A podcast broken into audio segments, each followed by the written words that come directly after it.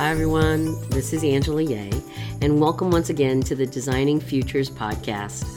I hope you all had an amazing Halloween.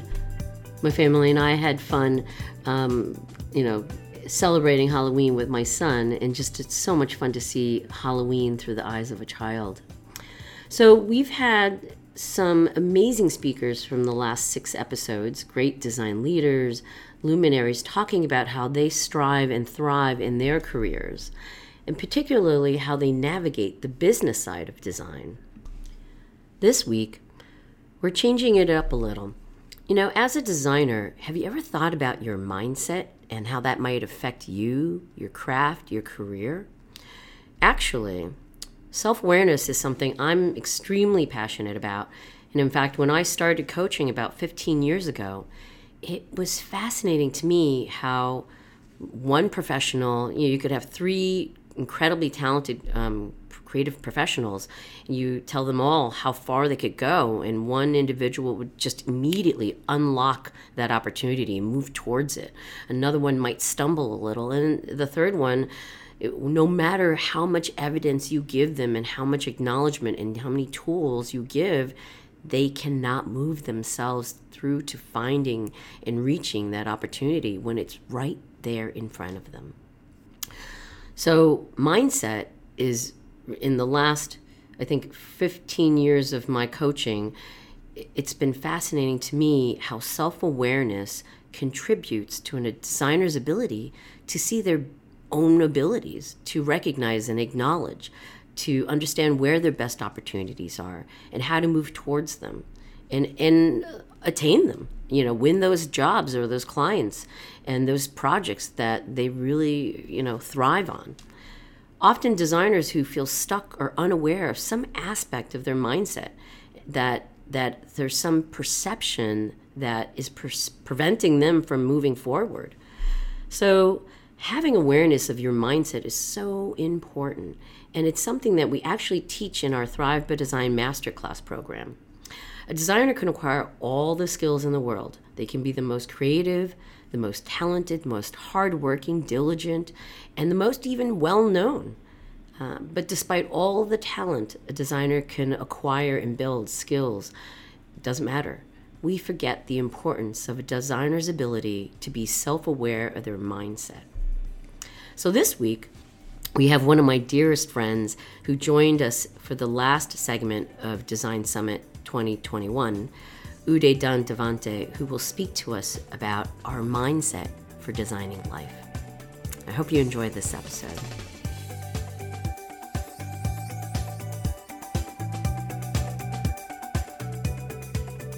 You know, in the work that I've been doing with people professionally, I guess, around career coaching. I've done so much work about why do some people um, evolve faster than others? Why can some see and are motivated to move?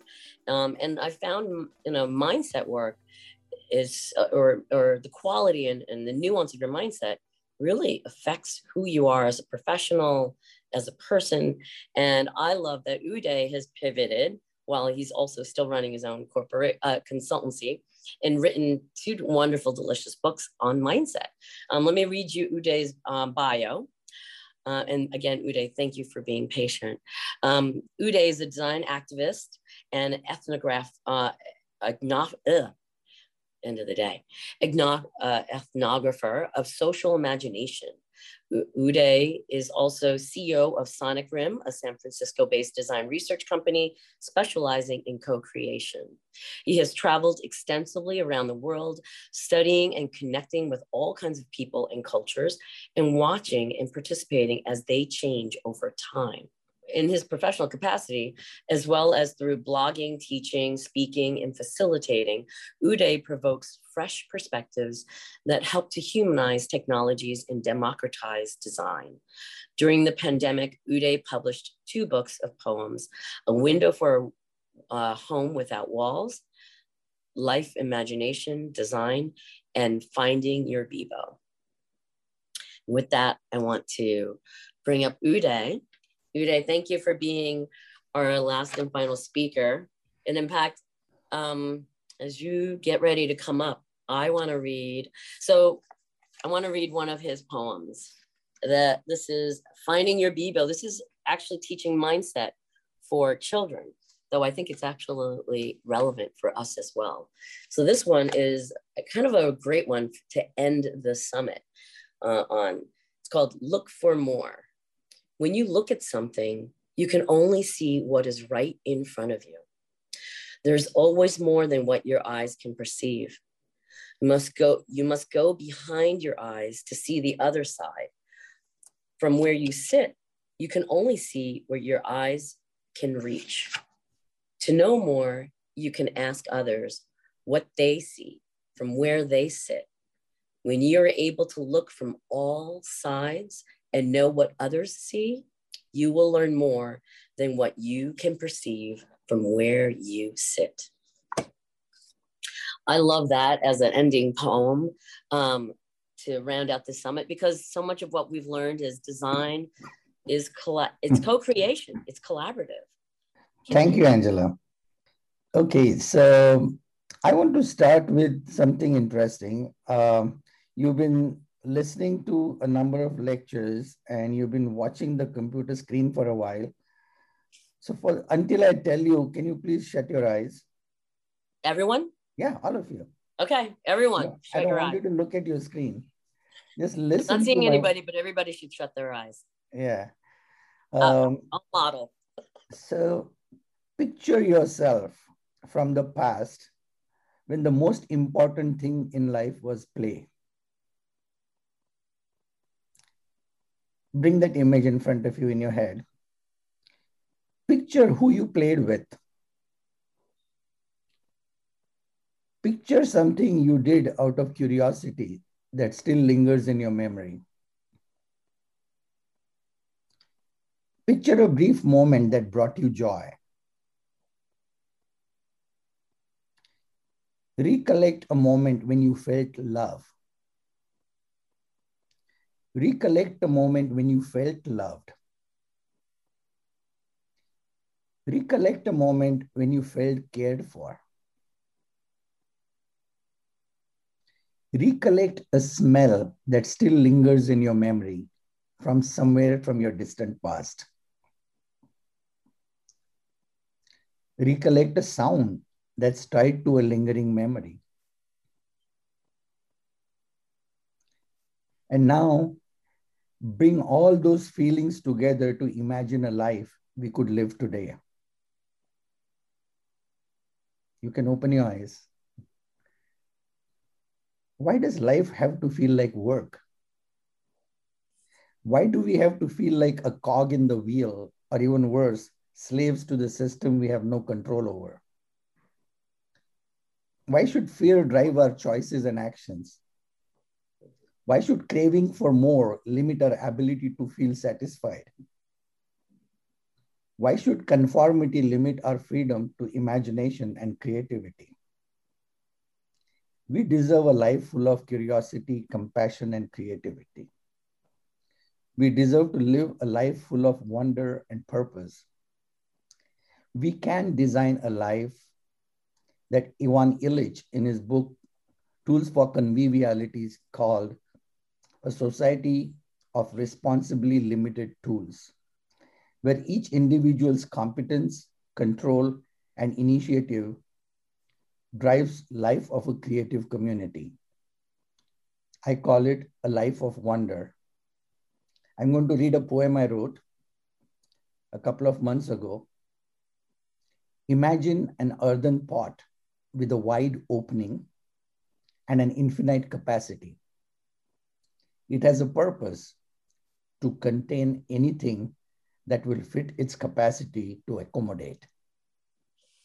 It lends its contents a touch of fragrance it inherited from Mother Earth. It has many functions. It will preserve its contents, keep it at comfortable temperature as long as it lives, the earthen pot. You can cook in it or even turn it into a filter when you stir the pot, it produces blended outcomes. When you put it on fire, it leads to magical transformations of its hybrid contents. An earthen pot has unique instincts, qualities, and resilience. Above all, when it's served its purpose, it blends into Mother Earth. An earthen pot with a wide opening and an infinite capacity is the life of a curious and open mind. So that's how I wanted to begin my conversation. So beautiful. I hope that we are all earthen pots and delightful for what we're putting in it. Um, Uday, how did you come about? First, let's talk about your other book, and I have them both here. How did you come about writing, you know, and I think you started this book yeah. Before the pandemic and, and just around that time you published it. So uh, six months before the pandemic i was once at grizzly peak in san francisco area like more so oakland area. And i was standing there looking at san francisco and a feather came floating by. And i tried to catch it and it flew away it just brushed by my cheek and vanished into the valley. Mm. Um, I came back home. That night, I woke up at two at night with the realization that feather was a metaphor for who I was. At that moment, I wrote a poem. It's in that book called An Untucked Feather. Love that poem.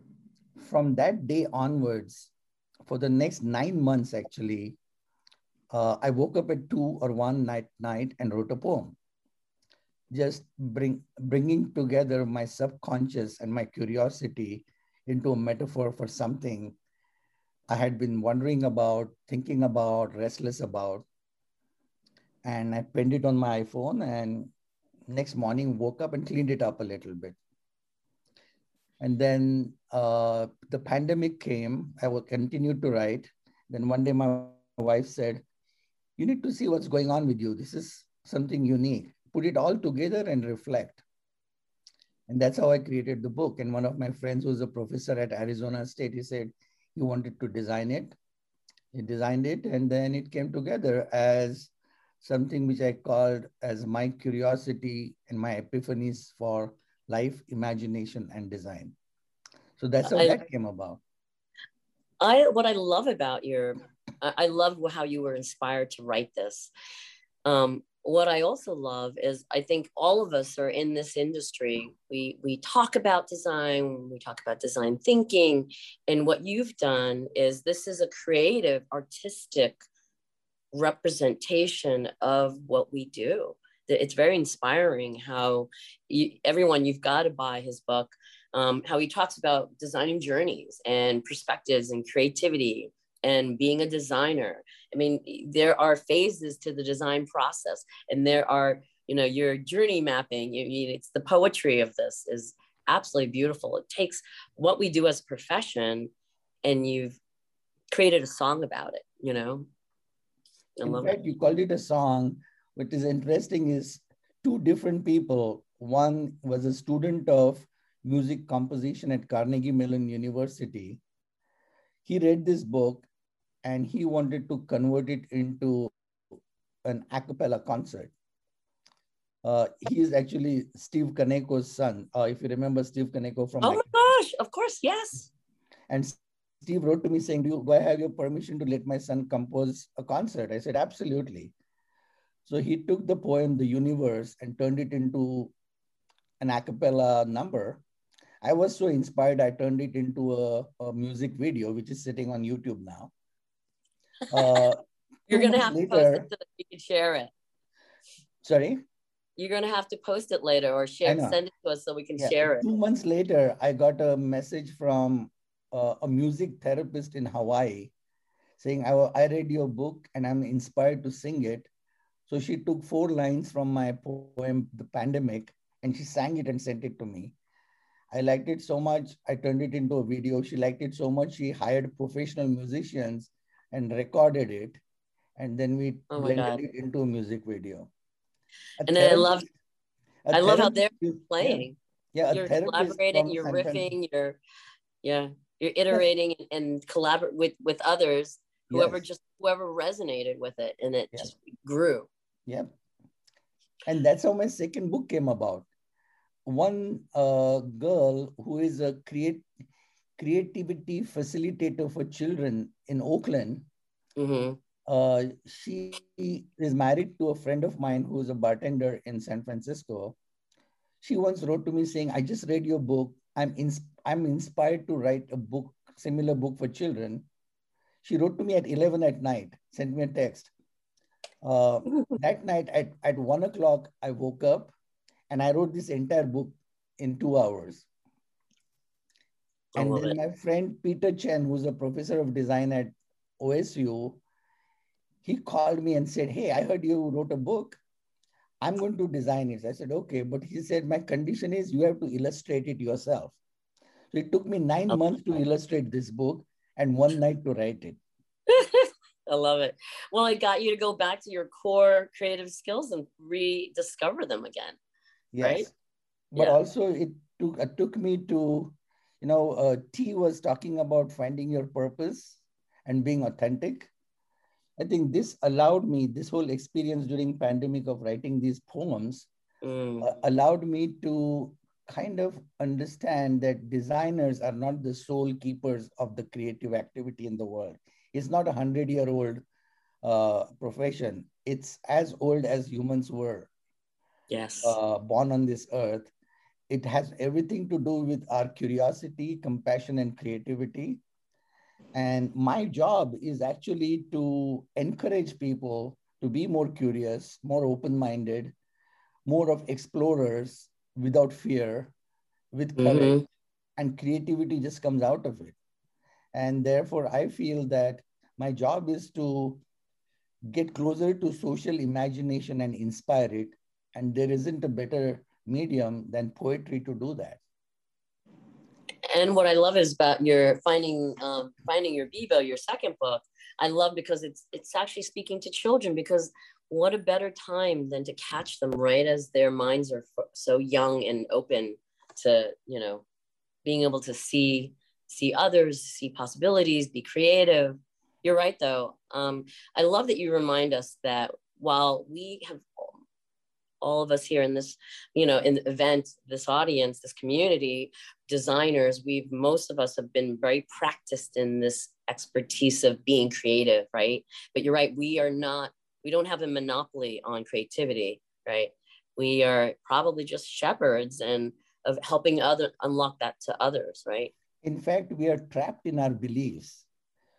At, at this moment, my practice, professional practice, is actually uh, emerging into helping my clients disengage from their beliefs, open their minds to the realities and imagination of the world, and in collaboration with that space where the real people live, discover new opportunities for affecting their customers' lives. So, wow. so right now, actually, in just as, as we speak, I'm getting ready to go out for another collaborative session where I bring my clients in collaboration with uh, a group of people who have are early users of a certain technology to co-imagine the future. And through last three days of these activities, my clients are always already feeling unsettled in their beliefs. Mm. Beginning to see why they need to tune into the imagination of real people who are taking them an entirely different journey, which wow. is different from what they were thinking about. And if they hadn't had not done that, they would have gone ahead probably and built something without listening to that end user and collab- co-collaborating with them, right? Yes, absolutely. Wow, wow. You know, an earlier thing that you, a statement you just said about um, th- designers thinking that we're the only ones that own creativity. On the other hand, I have to say sometimes I see our industry we love that term designer Mm-hmm. And I remember meeting once someone who had moved up to um, a high level um, chief, uh, was, was chief operating officer at a big company. And he said to me, you know, I'm still a designer. Mm-hmm. You know, yeah, and I know. And sometimes we love this name designer that it sometimes can um, shield us from being or kind of keep us from seeing opportunities for ourselves you know, in how we see the world and how we act in the world. I remember my first day in the design school, undergraduate school at the National Institute of Design, NID in India. The, the teacher who was the coordinator of the foundation program on first day, first hour in the class said, hey guys, uh, the purpose of this year in foundation is for you to unlearn everything that you have learned in school wow. and to reclaim your childlike curiosity. And you begin your life with that. If you can hold on to that childlike curiosity, you will become a better designer. Everything it. else that you learn are just skills to build something. But if you can un, you can learn to unlearn, be open and be curious, you will be greatest designers in life. Yes, I love it. You guys heard it from Uday.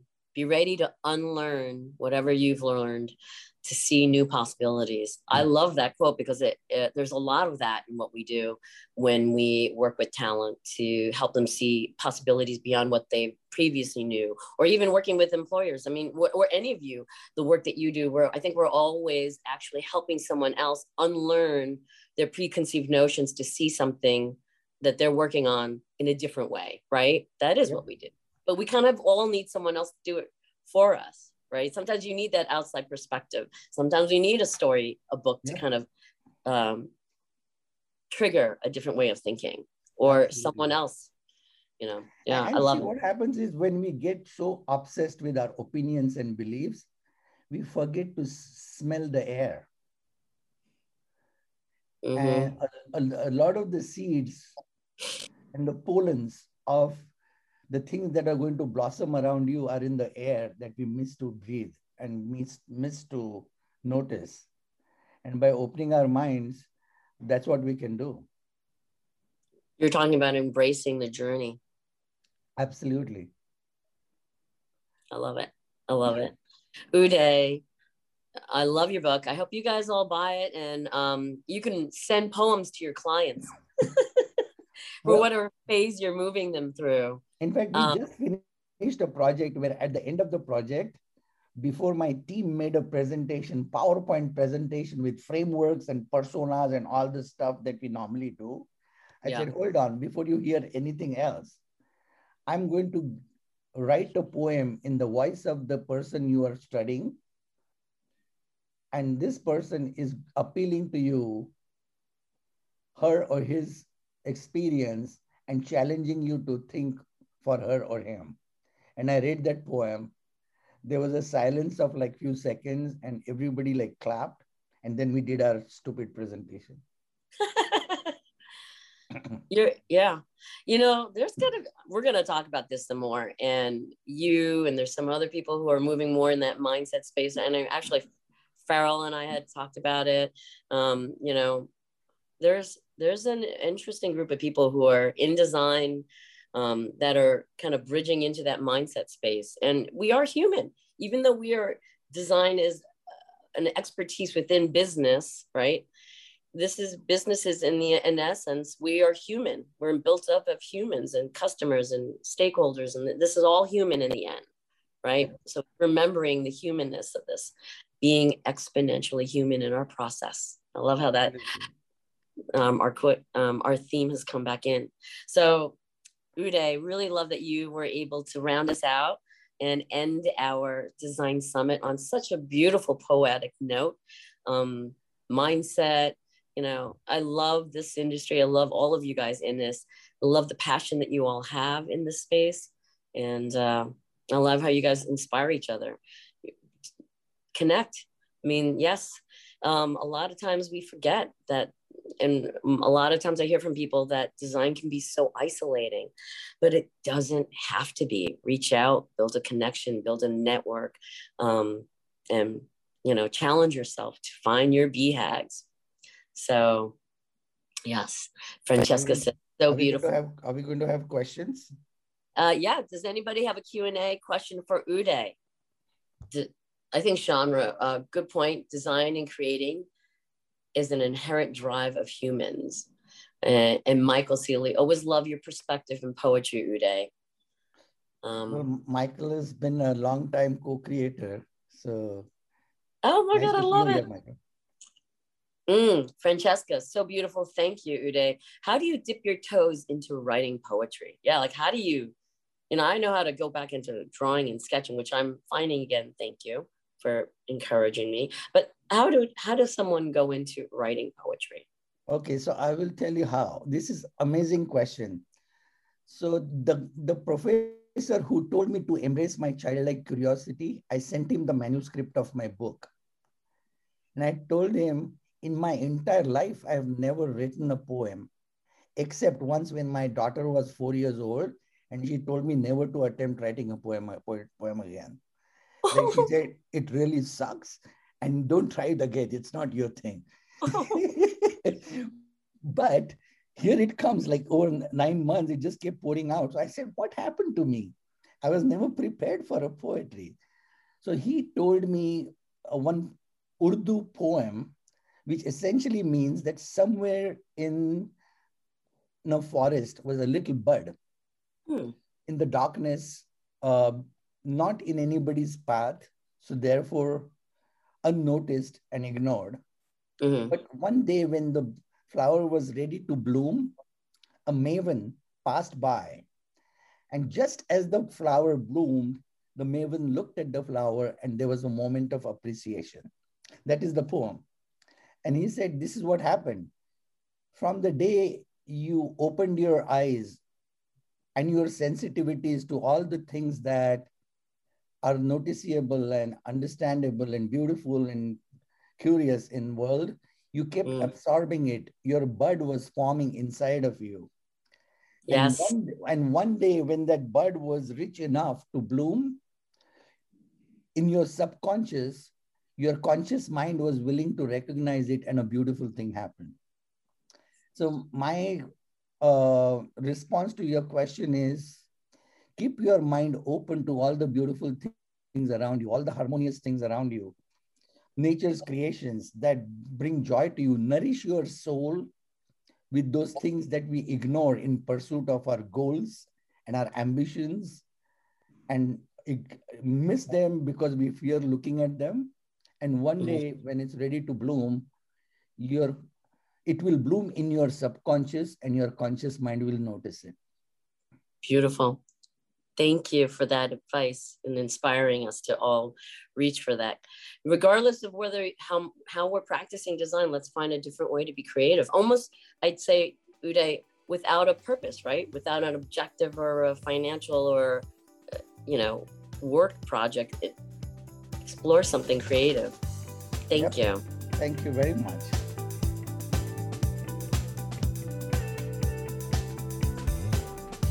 Well, that concludes our episode. I really hope you enjoyed this talk with Uday as much as I did. You know, think about how your mindset affects your ability to see your highest potential and and understand where your opportunities, your best opportunities might exist. So, this concludes this segment of our podcast that consists of the recordings from our Design Summit 2021. But don't worry, there's actually much more content from the summit that's available on our YouTube channel. Four of our speakers had amazing presentations, and they really don't translate well into a podcast. So we uploaded their video recordings on our channel, so you'll have to check them out there. We have presentations from my dear friend Sam Aquillano of Design Museum Everywhere, where he talks about how he evolves his organization together with understanding what his community needs. Um, a lot of strategic analysis, um, business planning there. We also have Wilma Lamb from Substantial discussing how one breaks through the senior designer ceiling. And let me tell you, that is probably one of the most common ceilings in the design career, uh, design industry. Ariana Kolblitz from New York Life Insurance Company presented to us about the importance of adapting our design tools and practices to the needs of our clients. And as well, we also have Ti Chang giving us insights on how powerful design can be, as well as how design can be a tool for activism. So go over to our YouTube channel for more knowledge. And if you've enjoyed this episode, or if you're enjoying this entire podcast, please subscribe, follow, and rate, and share with your peers. Let's all grow and learn together. Plus, message and follow us on social media at Yeh IDeology. We are more than happy to speak with you and hear your thoughts regarding our podcast and whatever topics you'd like to hear about. We'd love to know so that we can share it with you. That's it for today. Thank you so much for listening, and I'll talk to you next week. Goodbye.